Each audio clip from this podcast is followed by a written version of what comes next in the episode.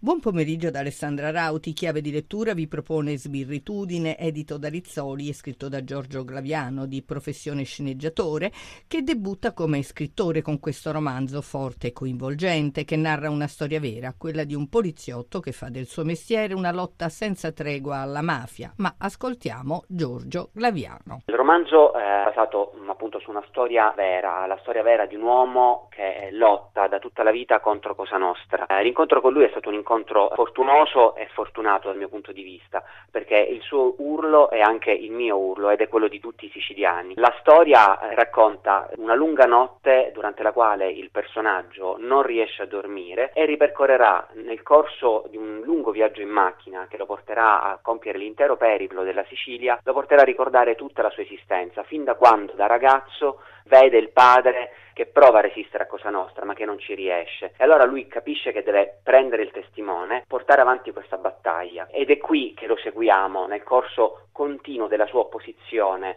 senza compromessi, senza se, senza ma, che lo porterà, come ripete spesso il, il, personaggio realmente esistente, se tu indaghi sul furto di un carico di arance, ti troverai ad arrivare dritto al cuore dello Stato. Un mondo duro e spietato, quello che lei ci descrive.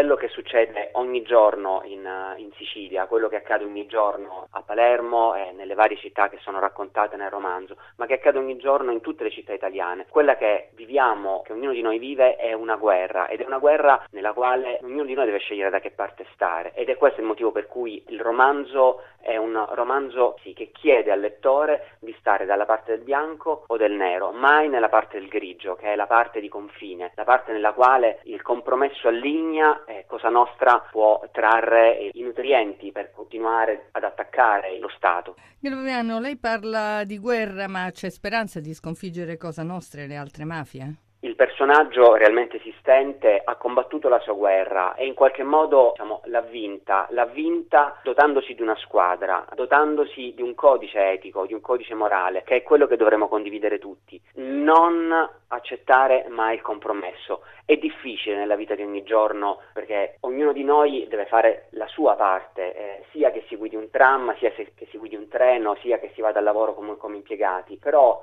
il compromesso è dappertutto, mai fare compromessi, non facendo compromessi, e come diceva anche Falcone, ci può vincere. È tutto, scrivete a chiave di lettura chiocciolarai.it, a risentirci giovedì.